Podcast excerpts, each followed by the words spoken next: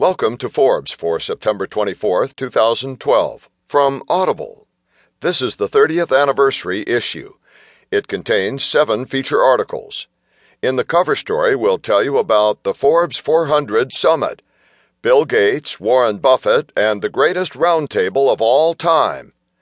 In June, Forbes convened the greatest ever gathering of philanthropists 161 billionaires or near billionaires intent on solving the world's most intractable problems. Also, why philanthropy must have these 400 type entrepreneurs. Successful philanthropy involves as much inspiration and perspiration as entrepreneurial activity. Next, meet philanthropy's next generation Introducing a malnutrition maven, a toilet hacker, a cycling crusader, a gay rights champion, and scions of Soros and Buffett.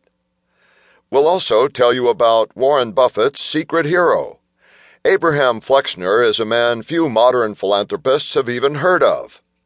Then, the education of Oprah Winfrey, how she saved her South African school.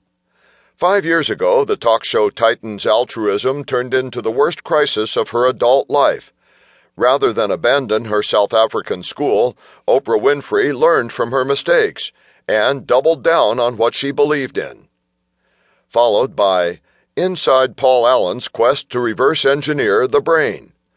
Microsoft co founder Paul Allen helped revolutionize the world with personal computers now he's betting a half billion dollars that he can do something even more radical draw a circuit diagram of human consciousness. And in our final story, how much would it cost to build Carnegie Hall today? What would America's most famous landmarks of philanthropy cost to erect today? We crunched the ballooning numbers to find out.